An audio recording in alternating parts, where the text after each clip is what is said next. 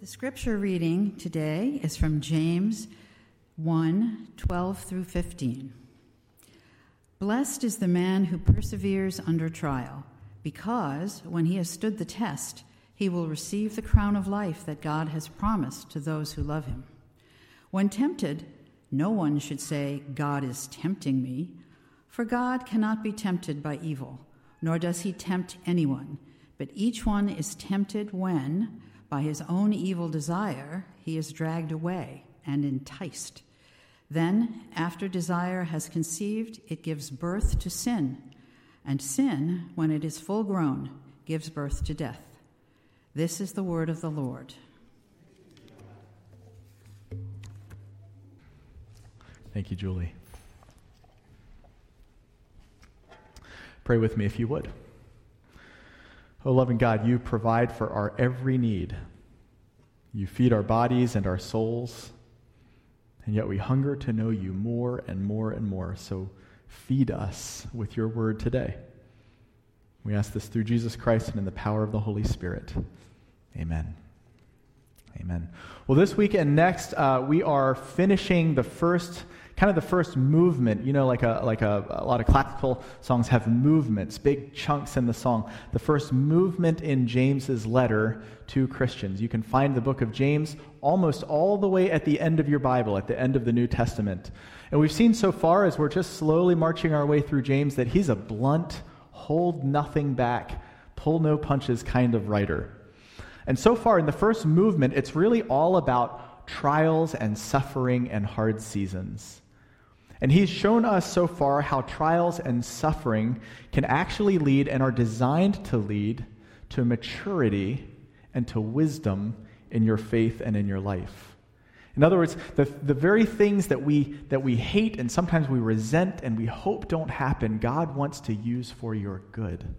The very things we try to avoid, God wants to use to sharpen you now, this morning, he's turning the tables. He's spent a lot of time kind of explaining how, how trials eh, can lead to perseverance, and perseverance leads to wisdom and to maturity.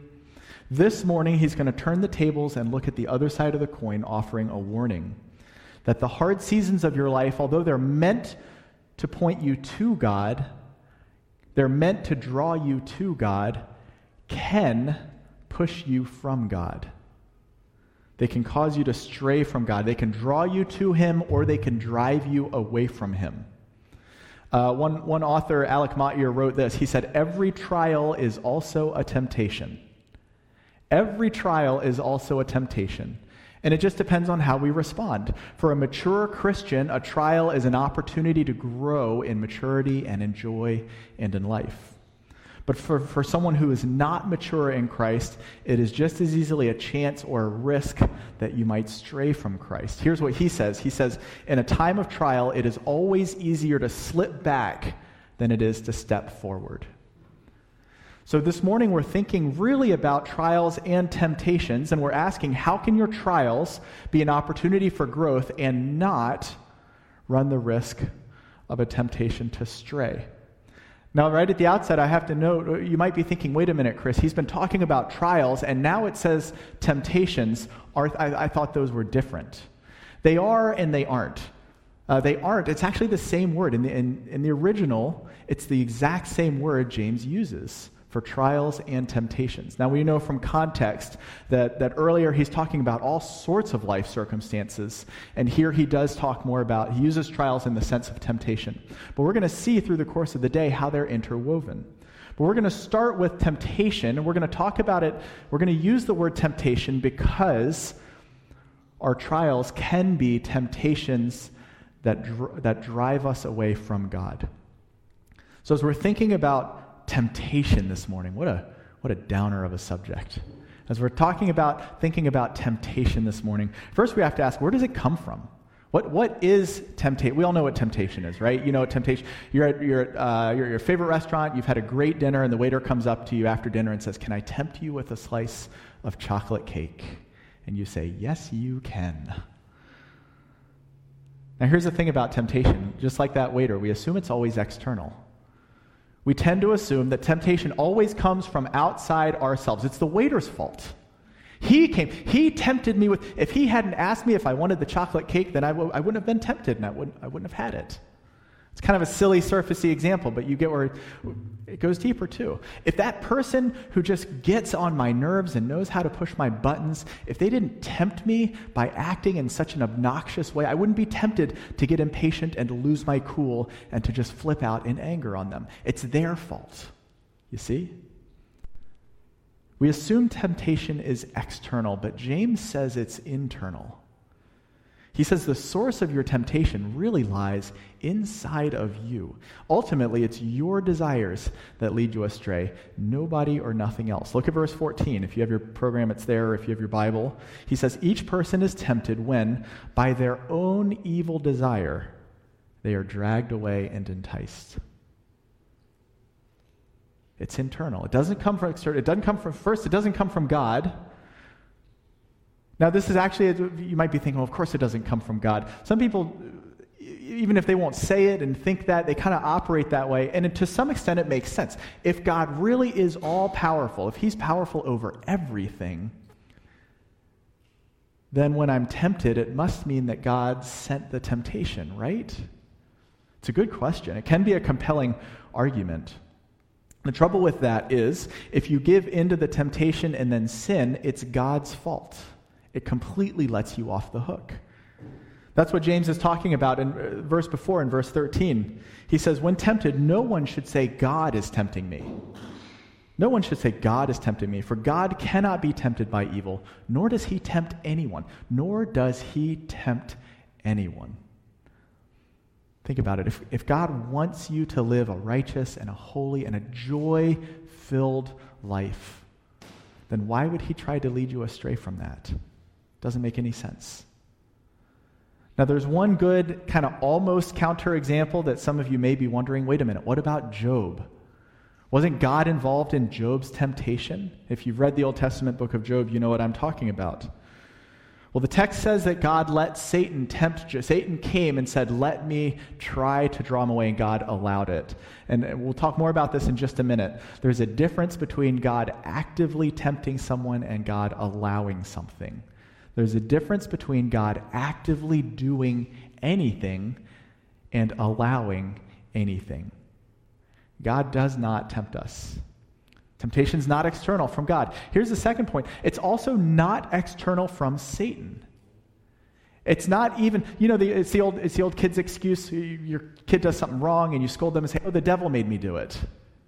Devil made, maybe some of us have even said that. And many of us, even if we won't say that, because it's kind of a silly trait saying, like, we still think that, well, it's Satan. Satan made me do it. He led me astray.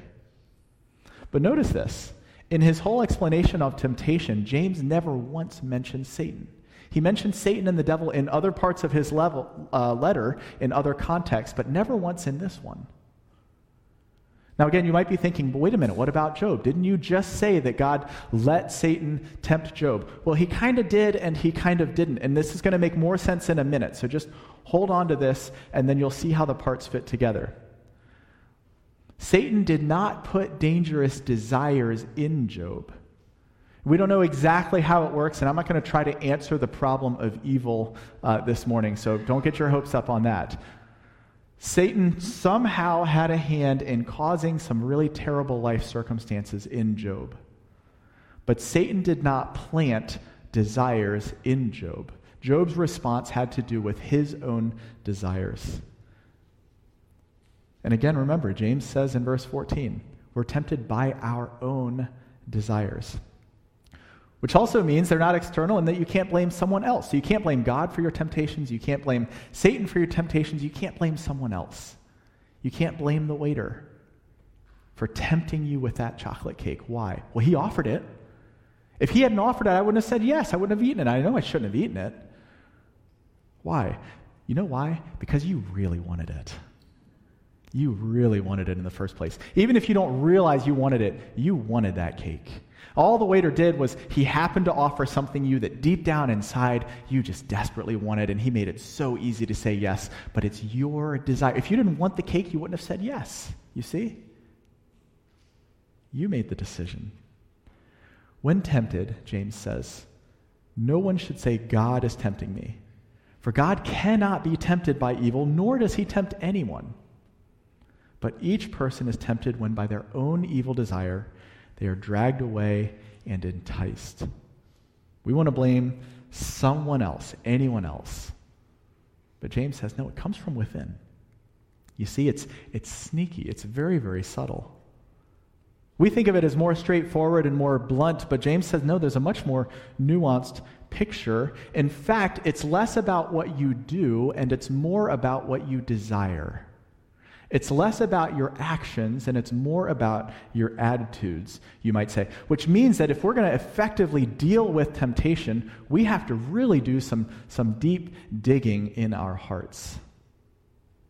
Each one is tempted when by his own evil desire he's dragged away and enticed. You know that, that word enticed? It's the same word that the Greeks used for a fishing lure. Anybody fish? What's a fishing lure? It's, that, it's, the, it's the worm you put on the end of your hook. It's the spinner bait. It's whatever you choose to use on the end of your hook. What to a fish, what is a lure?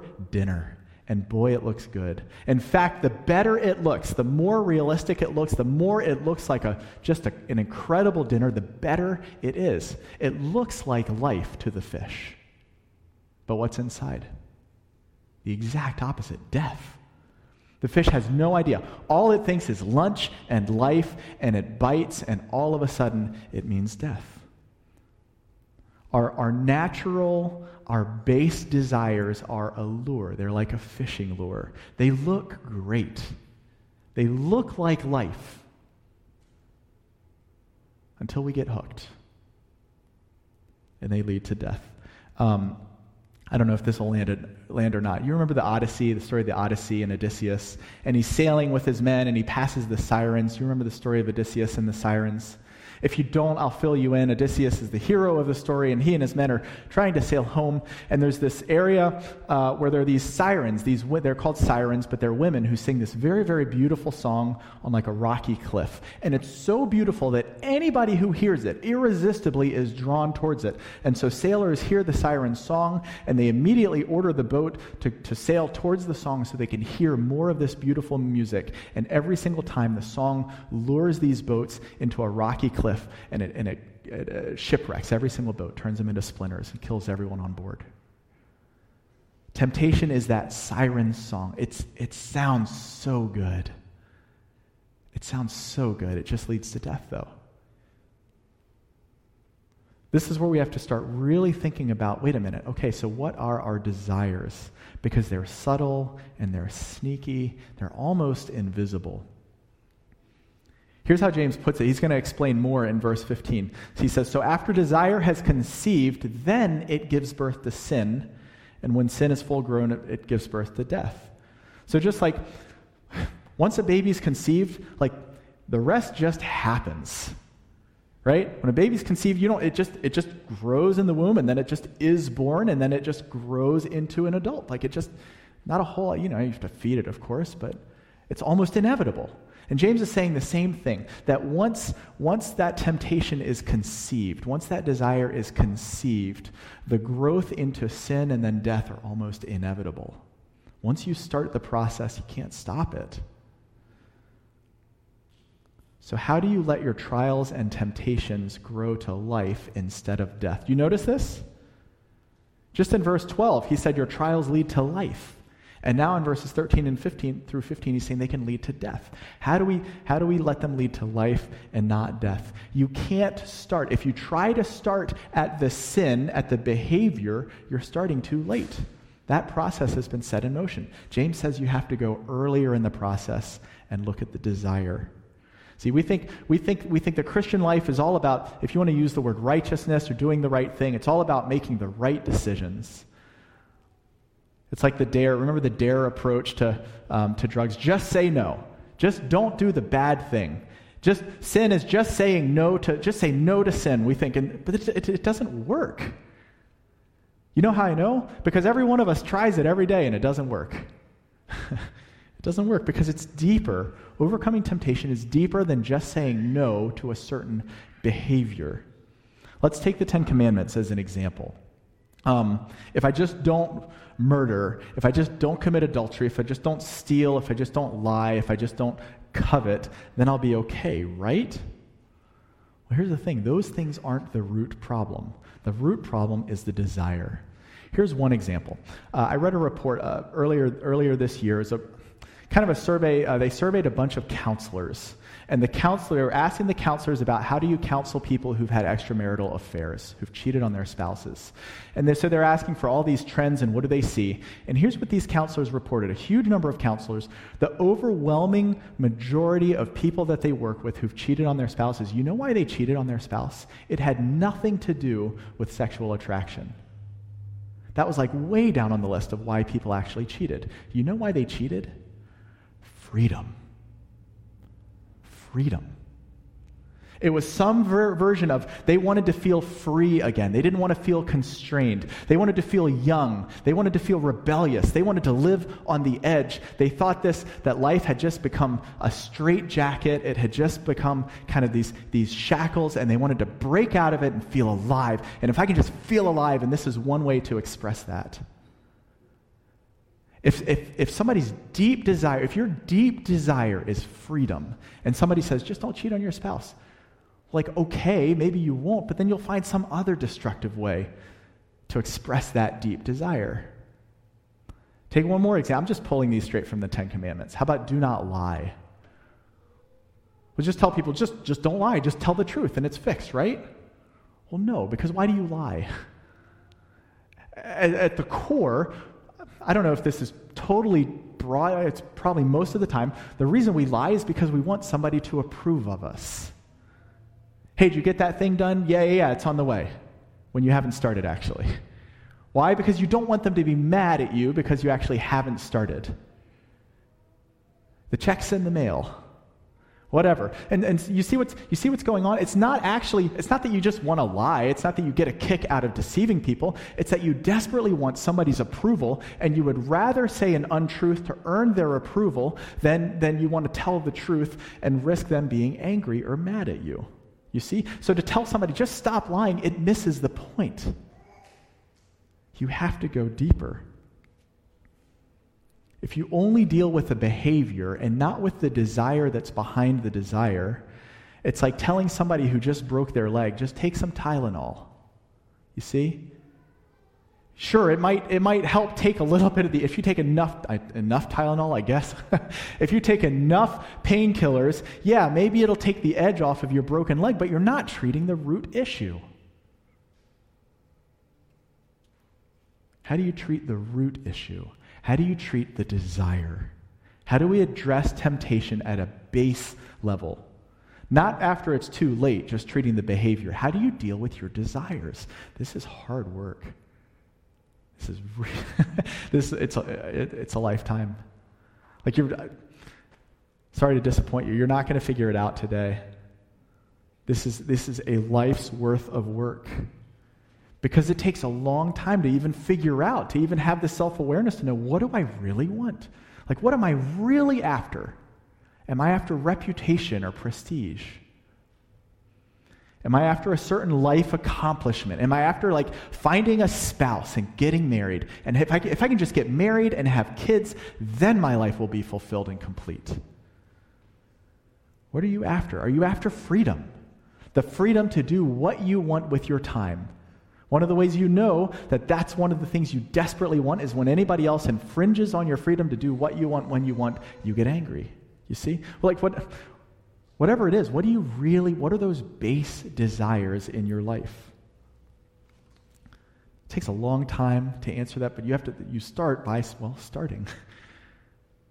In a couple weeks, actually, we're going to take a pause. For, so after we finish this first movement, we're going to pause and we're going to take three weeks uh, at the end of October to look at three what are called contemplative spiritual practices that will actually help us start identifying what are some of those base desires. Psalm 139 ends this way. David writes, Search me, O God. This is a dangerous prayer. Search me, O God, and know my heart. Test me Know my anxious thoughts. See if there is any offensive way in me, and lead me in the way of life everlasting. How do you identify? How do you get to the root of your desires? First, ask God, pray. pray. While you're praying, when you're praying every day, ask God, search my heart, reveal to me, like, what, what do I really, really long for? What are my deep motives? Ask every day. Every day. And over weeks and months, I bet you'll notice that you start paying more and more attention to those things. Once you've asked God, you can ask a trusted friend as well. Just fair word of warning this better be a trusted friend. And if they're a trusted friend, they might give you an answer you don't like. If they're a really good friend, they'll be honest. In Proverbs, it says the, the faithful are the wounds of a friend because they can be trusted. See, your best, your best friends, your best friends are the ones who will tell you the hard truth for your benefit, not just tell you what they think you want to hear. How do you identify first? You just got to ask. Just ask. Start noticing, start paying attention. Secondly, ask God to satisfy your desires. See, here's the thing about, about desires, and specifically our desires. All those things I've mentioned, none of those desires are inherently bad.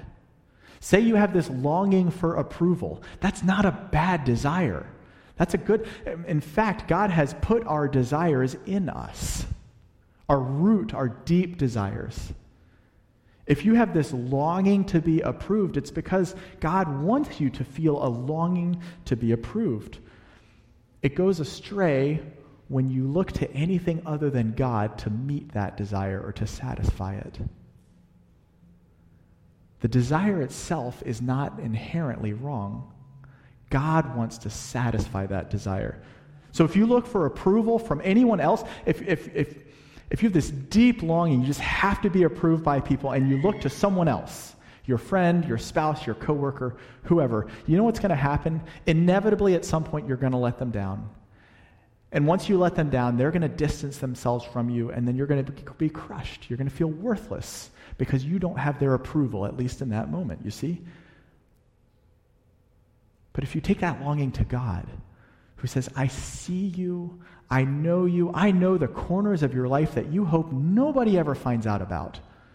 And I see those corners, and I love you more than I can explain, even in the, in the face of those deep, dark corners. Like, that's the kind of approval that no, nobody else can come close to that. If you've grown up in the church a lot, you've heard the phrase, well done, good and faithful servant. We all long to, to enter eternity and to have Jesus Christ look at us and say, Well done. That's approval. No, I'm just going to, nobody in this world can give you that kind of approval. Here's one more example. What if your deepest, deepest desire is, is for um, the, like relational intimacy with a spouse or with a family or kids or whatever? Here's, a desire for relational intimacy is a good desire.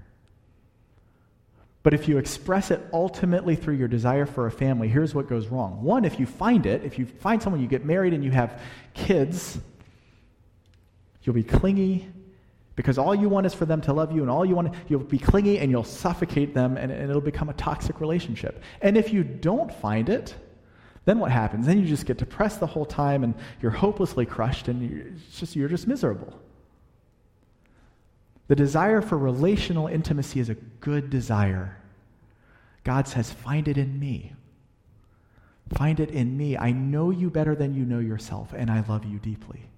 You see, the desire itself is not the problem. God put it there, and He put it there so that you would find it satisfied in Him.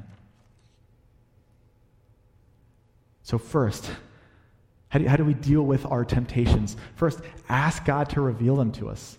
Start noticing what are my deep desires. Secondly, ask God to fulfill and satisfy and meet those desires. And then, third, when the temptation comes to, to satisfy them any, anywhere else, resist. And I would just say this it's easier to avoid temptation than to resist it. It's, you know, when it's easiest to not eat five Oreos before dinner when you don't have five Oreos in your pantry. It's easiest to resist it when you're at Market Basket and you're walking past the cookie aisle and you say, you know what, I don't need Oreos and I'm not even going to buy them. It's easier to say no once at Market Basket because you know you already ate before you went shopping, so you're not shopping hungry because we know how catastrophic that is. You're in Market Basket, right? And you just have to say no once. And now you've just prevented yourself from having to say no a hundred different times because it's two hours before dinner and you're starving and that's the easiest thing and you're going to ruin your appetite. Don't try to res- don't put yourself into temptation. Avoid it altogether. There's a whole field of psychology. It's called applied behavior analysis. And basically it tells us one of the, and they, they kind of pitch themselves as this new burgeoning field and it's just brilliant. I mean, they're just, the wisdom's been in the Bible for a thousand, two thousand years. Basically, it says this one of the best ways to change your behaviors is to change your environment. Don't put yourself in a tempting situation. So, if you want to eat less junk food, buy less junk food in the first place. Change your environment. When you identify those behaviors that lead to sin and death, even if you haven't gotten to the root desire, figure out how do I, how do I not put myself in that situation? Paul puts it this way in his letters. Paul says four times in his letter, Paul says, flee. Flee. In 1 Corinthians 6, he says, flee from sexual immorality. In 1 Corinthians 10, he says, flee from idolatry. 1 Timothy 6, he says, flee from the love of money. We talked about that a couple weeks ago. In 2 Timothy 2, he says, flee from, youth, from youthful passions. In other words, don't flirt with these things. Don't flirt with temptation. Don't entertain it. Don't see how close you can get to the line without stepping over it. See how much distance you can put between the line and yourself. Flee. Any Monty Python fans? You know, Monty Python and the Holy Grail, they, they get to the killer rabbit and the rabbit, run away, run away. It's that. It's like Monty Python theology. Just run away. Run away. Your desires are so much more powerful than you realize. Don't flirt with them. Flee from the improper expressions and run to God. You see, our, our trials and our temptations, they can be incredible opportunities for growth in life when we use those to drive us into the arms of Christ. Or they can be catastrophic traps that lead to sin and death when they become lures that draw us away from Christ and into the arms of some other lover who will never satisfy your needs. Which it becomes. Do your trials lead to life or to death? What's it going to be? Stay alert. Keep watch. Pray. And know this as we wrap up know this that you have someone in Christ, in Jesus Christ, who can genuinely empathize with all of those longings and desires and temptations. In Hebrews, uh, the author of Hebrews says this it says, Jesus was tempted in every way, yet without sin. So here's, here's what that means every single temptation you've ever experienced in your life, Jesus has experienced. Every single one. At, a, at a, maybe not the exact specifics and this and that, but, but at a root base level, Jesus knows what it's like to be tempted because he himself was tempted in every single way, and he never sinned. But then Paul says in 2 Corinthians that God made him, Jesus, God made Jesus, who knew no sin, who never sinned, to become sin, so that in him we might become the righteousness of God. Jesus, who knows your temptation and never sinned, became sin. Why? So that you might become the righteousness of God.